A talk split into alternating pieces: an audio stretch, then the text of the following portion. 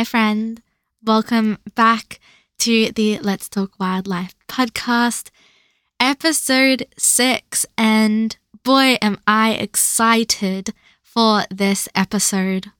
I definitely felt like it was a perfect time to research this animal and give you guys this episode. I have been watching, and if you do not know who Matt Wright is, I would highly recommend getting familiar with him.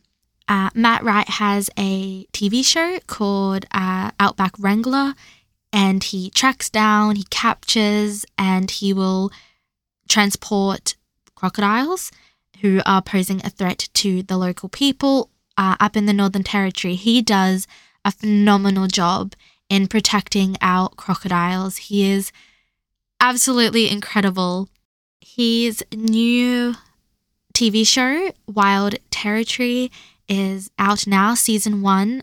It is it's incredible. It it shows you more into his his life, his personal life, but the crocodiles that they have been rescuing, the work that they put in, it is just incredible. So I thought this would be a perfect time to have a conversation about our crocodiles here in Australia. And I also feel like it wouldn't be an Australian podcast without talking about, I, I personally think, one of our most well known creatures here in Australia. Plus, crocodiles are so exciting, and it is truly a privilege to be existing together at the same time. It is just so incredible. It was definitely a little tricky to kind of pinpoint where I wanted to start this episode and which crocodiles to include. I mean, there are about 24 species of crocodilian, and they are divided into three families or subfamilies. So, of course, we have all of our crocodile species, we've got alligators, gharials, and caimans. So, there's quite a lot. But if we were going to cover all of these species, it we would be here for about two hours. I have narrowed it down to just one of our crocodile species here in Australia.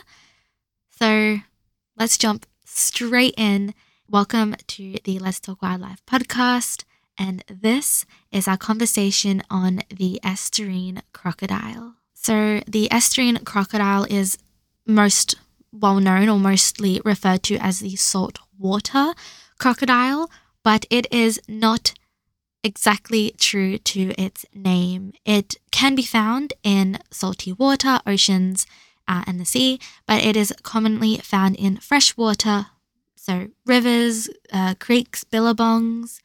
So, these crocodiles can tolerate uh, salinities from, well, 0%, which would be freshwater, to full strength seawater. Uh, every single crocodile that I have encountered, or saltwater crocodile, has in fact been in freshwater. The reason behind why they can do this and swap going from fresh to salt is just like the bull shark, which I would absolutely love to make an episode about because they are phenomenal creatures.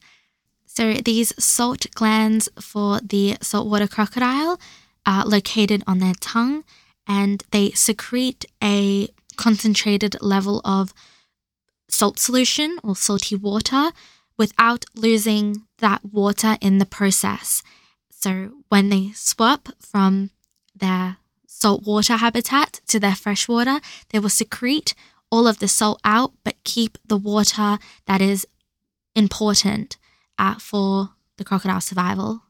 Another big reason um, as to why the saltwater crocodile does not inhabit just salt water is because they are cold blooded. So if they are only living in the middle of the ocean, they will potentially die. They are cold blooded, so they rely on external sources of heat to regulate their body temperature. So they need throughout the day to get to land to heat themselves back up. If they are only in the ocean, there is no land around for them to be able to do this. So that is why you will find crocodiles sitting in the sun um, to warm themselves up. And then when they get too hot, they will swim and jump back in the water to cool themselves down again. They get pretty dormant and quite slow in cooler seasons, get pretty sluggish, uh, they don't move as quickly. This is because they're not warm enough. There is no warm outside source to help heat themselves back up and regain energy. If you encounter um, crocodiles in the wild, you will most likely see them up on the riverbank with their mouth open. This is not a sign of aggression. This is not a sign that they are going to eat you or eat anything in that moment. It is actually uh, to release heat. They do not sweat, their body doesn't generate sweat. So, again, when they are trying to warm up in the sun, they will open their mouth when they get a little bit too warm to release any heat. All of these traits and characteristics that the saltwater crocodile has and their adaptations are insane. They have evolved to maximize their heat gain, but to minimize their water loss with having their salt glands and also knowing how and when to regulate their body temperature. They are just so so incredible. it's it's really no surprise why they have existed for so long on Earth. They first appeared around 240 million years ago. They are in fact one of the oldest living creatures on Earth today. Being this old means that the estuarine crocodile was around in the Mesozoic era. It blows my mind. They have existed for so long. I can't even fathom even a thousand years, let alone 100 million years. In universal time, humans have literally been around for less than a second. They are the largest reptile in the world, the saltwater crocodile. These magnificent beasts can actually grow to around seven meters in length. Typically, though, they are usually found around three to five meters in length, the males being larger than the females, and they can weigh up to and even greater than 1,000 kilograms. And they typically live in the wild for around 70 years. Our saltwater crocodiles inhabit waters ranging from Broome over in WA into the entire Northern Territory, all the way over to far north Queensland and down our coast to roughly around Rockhampton. So it is really important, guys, to be crocwise when we are exploring or traveling up into those areas because they are there. They are most definitely there and they are ambush predators. So it's really important. They're not going to be there making a big splash and hey guys, I'm here, look at me, they will go unnoticed. So it's really important to um, have knowledge on where they live and just be croc wise, guys. Our salty is a carnivore, so they prey on fish, mammals, birds, uh, even cows if they are ha- inhabiting waters around farms, and they can even take down a water buffalo I feel like there is a lot of myth to their infamous death roll.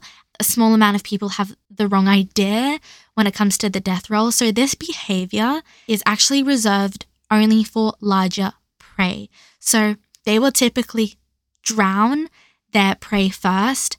And this death roll, after the animal is already dead, just their bite alone can and will kill their prey. So they would kill it, drown it, and now with larger prey, because their teeth are made for gripping and not ripping apart limbs. So they will do this infamous death roll to remove limbs and tear apart the animal, so it's much easier for them to consume.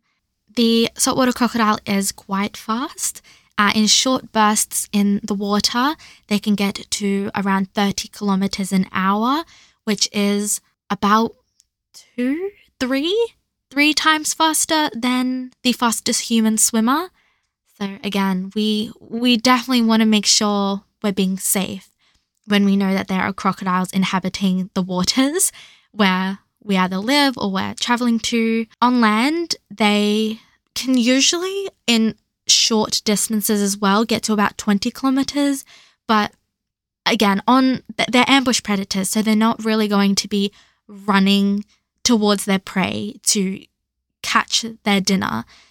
So on land, they travel at about two to four kilometers an hour. So, but again, we don't want to be approaching crocodiles, whether in water or on land. We want to be keeping a safe distance and giving them their space because it is their home. They have no choice but to live where they do. So we have no right in going into their environment and their home and disturbing them and making them feel uncomfortable. That's really important to remember. So, although they are relatively fast in the water, they are ambush predators. This means that they will sit stationary and wait for their prey to come to them. So, the first few seconds when they accelerate rather explosively out of the water is when their greatest speed will be to catch their prey. They can stay submerged for roughly about two hours under the water and be waiting for their next meal. And it's crazy. This method of hunting has not been changed for about 65 million years.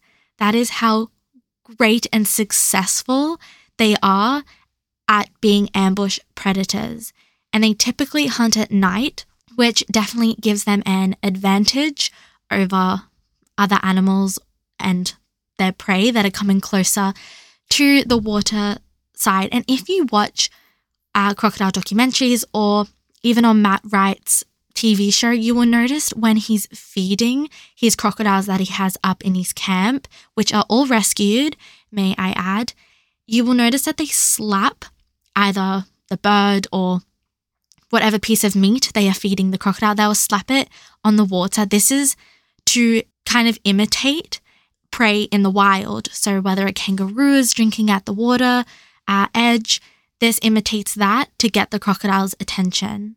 And you most definitely do not want to be that prey by the water's edge. I can tell you that much. They have around 60 to 110 teeth. And something which happens in sharks as well, is that their teeth, uh, once they lose one, it will grow back. Uh, they will get another one coming through. So throughout their lifetime, they can have roughly around 4,000 teeth. You do not want to be in getting caught in those teeth or their jaws. Their jaws have one of the strongest bite forces. So a human can um, or does have a bite force of about 100 pounds of pressure per square inch. A crocodile, the saltwater crocodile, has around 5,000 pounds of pressure per square inch, which is, I can't even comprehend that number. That is such a huge and strong bite force. I believe uh, since they do have the strongest, it's a high number. It's like 10 times stronger than a great white shark. And we all know how successful and how powerful the jaws of a great white shark are and can be. The saltwater crocodile, 10 times. The great white shark has nothing on the saltwater croc. That is also another pretty great way to differentiate an alligator from a crocodile is their teeth. So a crocodile's teeth, you can see all of them from a side view. An alligator, though, you can only see their top, so their bottom teeth fit perfectly in little holes in their jaw. That's a good way to work that one out. Also, their snouts are very different.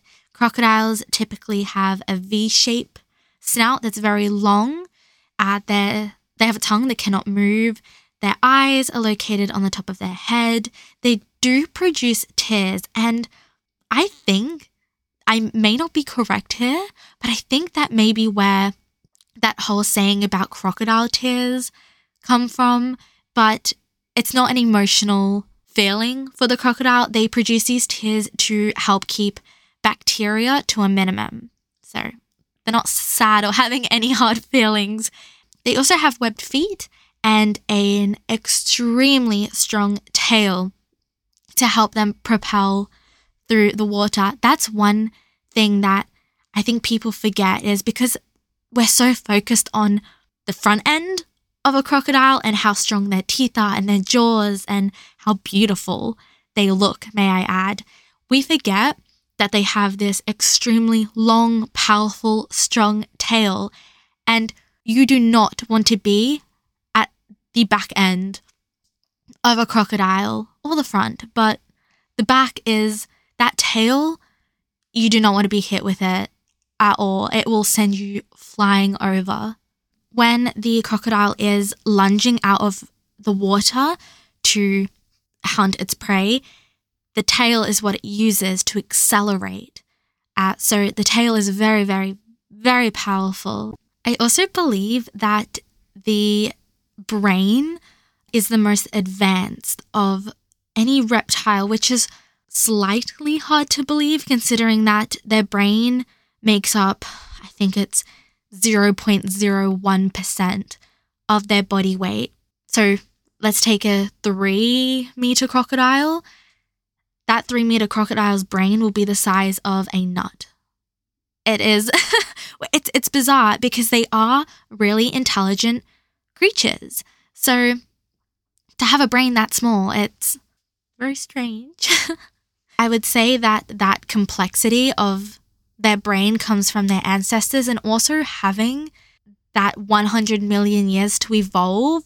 Crocodiles aren't these huge, big, dopey dinosaurs.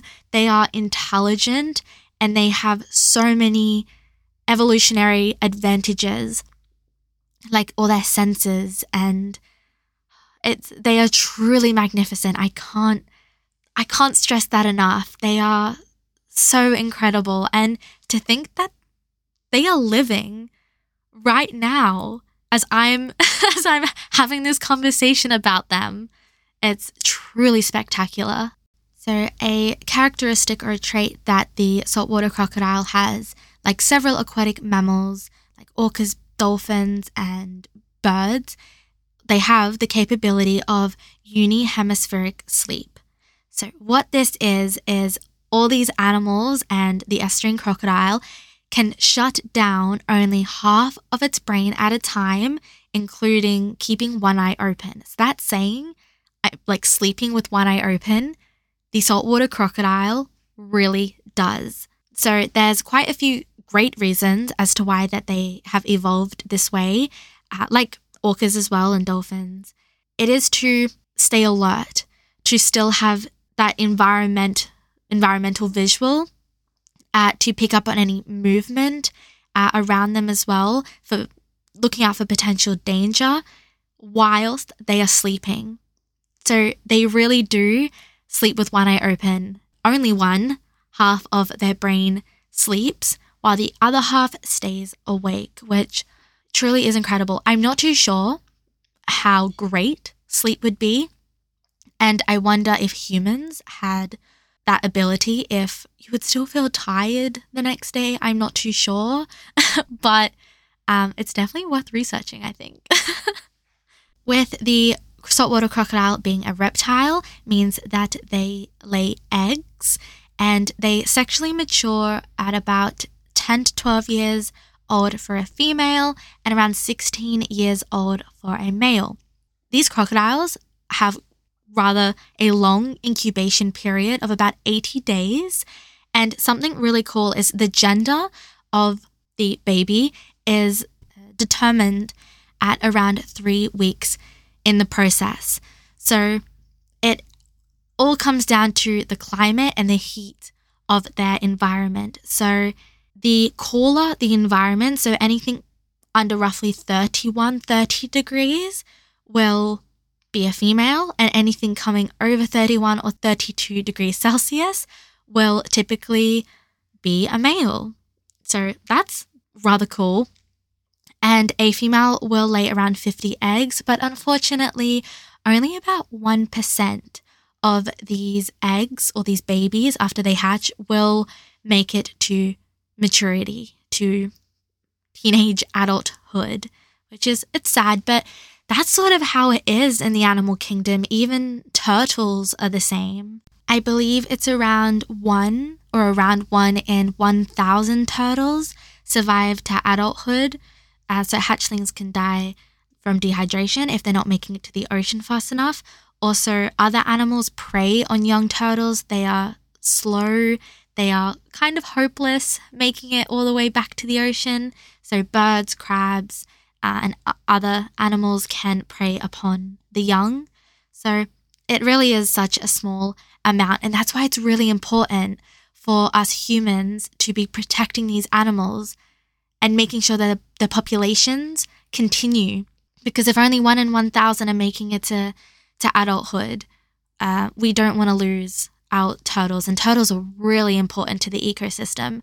I would love to also do uh, an episode on our turtles because they are absolutely so important for our ecosystem and to us and to having a healthy planet. And not even adult turtles, but I believe the unhatched eggs left behind uh, on the beaches actually provide nutrients for the vegetation, such as like beach grasses and stuff on, on the beach. So turtles are magnificent. They are so beautiful. They are so majestic and quite friendly as well. But we can definitely talk about our turtles in another episode. I would I would have a lot of fun researching that one, I think. Back to our saltwater crocodiles.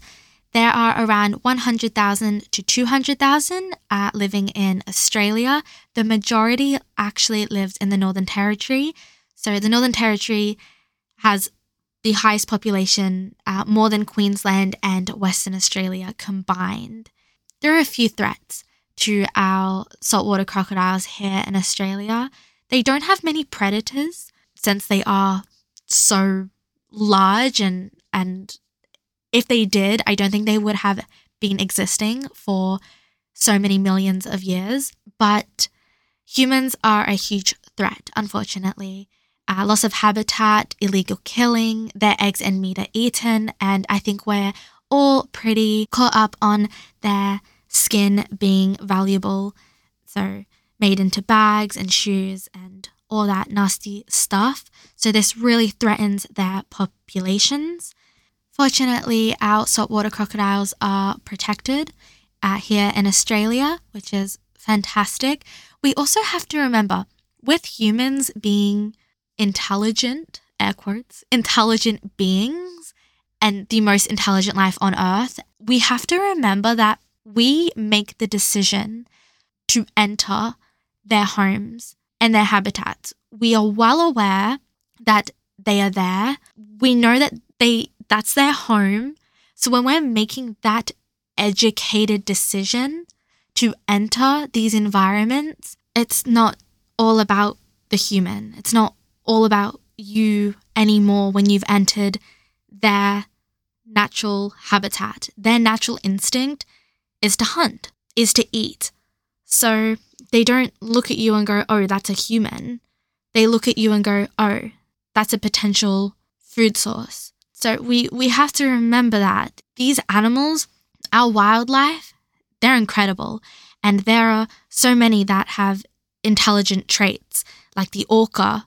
Dolphins in general are incredibly smart. But in a sense, humans are still more intelligent. We dominate, I guess, in a way, this planet, humans are the biggest threat to our wildlife. Wildlife is not a threat to humans at all. So we have to remember that. And that is why people like Matt Wright do incredible jobs because it's important to have a balanced population with our wildlife. And Matt Wright goes out and instead of killing our crocodiles, he rescues them because it's protect over kill. If there is a crocodile giving the locals trouble or getting too close, again, if there's fishermen fishing and there's a crocodile that's inhabiting that creek or lagoon or billabong, it's important to remove the crocodile to its own sanctuary so it can have all the food at once and not getting close to humans. And that is what we need to be doing with all of our wildlife. We need to live in harmony alongside our wildlife. So it's not wildlife over humans or humans over wildlife. All life is the same. We all breathe, we all have a brain, we all are living organisms here on Earth. So it's really important. And like Matt Wright, who goes out and protects the crocodiles and just removes them from the locals so the locals can go about their fishing again and the crocodile can be moved to an even better spot for them and they can have all the fish that they would like and live peacefully and not have loud humans around and making making a lot of noise. This is why it's really important to be educated and I think even programs should be sort of given to the locals um, as to how you can live alongside the crocodile and crocodiles and what makes it easier and what not to do and who to call when a crocodile is causing a bit of trouble in the local community. It's it's really important even having national parks for the crocodiles to be protected. So it's it's about removing the problem crocodile in the local community before it escalates, before it gets to causing a problem or taking a human life or even a human taking a crocodile's life. It's really important to have those protected areas uh, for our crocodiles. As humans, we need to protect our world's biodiversity. As intelligent beings, it's really important to know about our biodiversity and about keeping our ecosystem healthy. It, it seems simple, and it sort of is in a way, but it's not easy. It takes a lot of work and a lot of humans to come together. But we are all making significant changes, whether small or big, every day. It's it's a good thing and we're all learning and we're learning at our own pace, but we are definitely doing a lot of good for our environment and for our wildlife. And that makes me incredibly happy. It, it truly does. I am hoping you have learnt a little bit about our saltwater crocodile here in Australia and have so much more of an appreciation for these old living dinosaurs and how cool it is to be living alongside animals like the estuarine crocodile. It's magnificent. It truly is. But Remember, guys, to be crocwise when going into areas we know that they inhabit. That's really important. Usually there's signs put up, but go to wildlife sanctuaries, get out there. When I say interact with wildlife, I don't mean going out and trying to wrestle a crocodile. I just mean observing from a safe distance and, you know, monitoring them and seeing them in the natural environment, I always say it's really important, and it, and it truly is to be able to see how they live, their behaviors, why they have ex- existed for so long. Uh, we could definitely, humans can definitely learn a lot from our wildlife. But thank you so much if you have made it all the way to the end of this episode. Crocodiles have a very, very special place in my heart. So recording this episode was so much fun and I even learned and that's that's the great thing. When I'm researching, I'm learning new stuff as well and it's fun because I then can come to you guys and tell you about what I've learned. So it's a lot of fun. It, it really is. So I hope you've learned a little bit. Thank you so much. And I will be seeing you this time next week.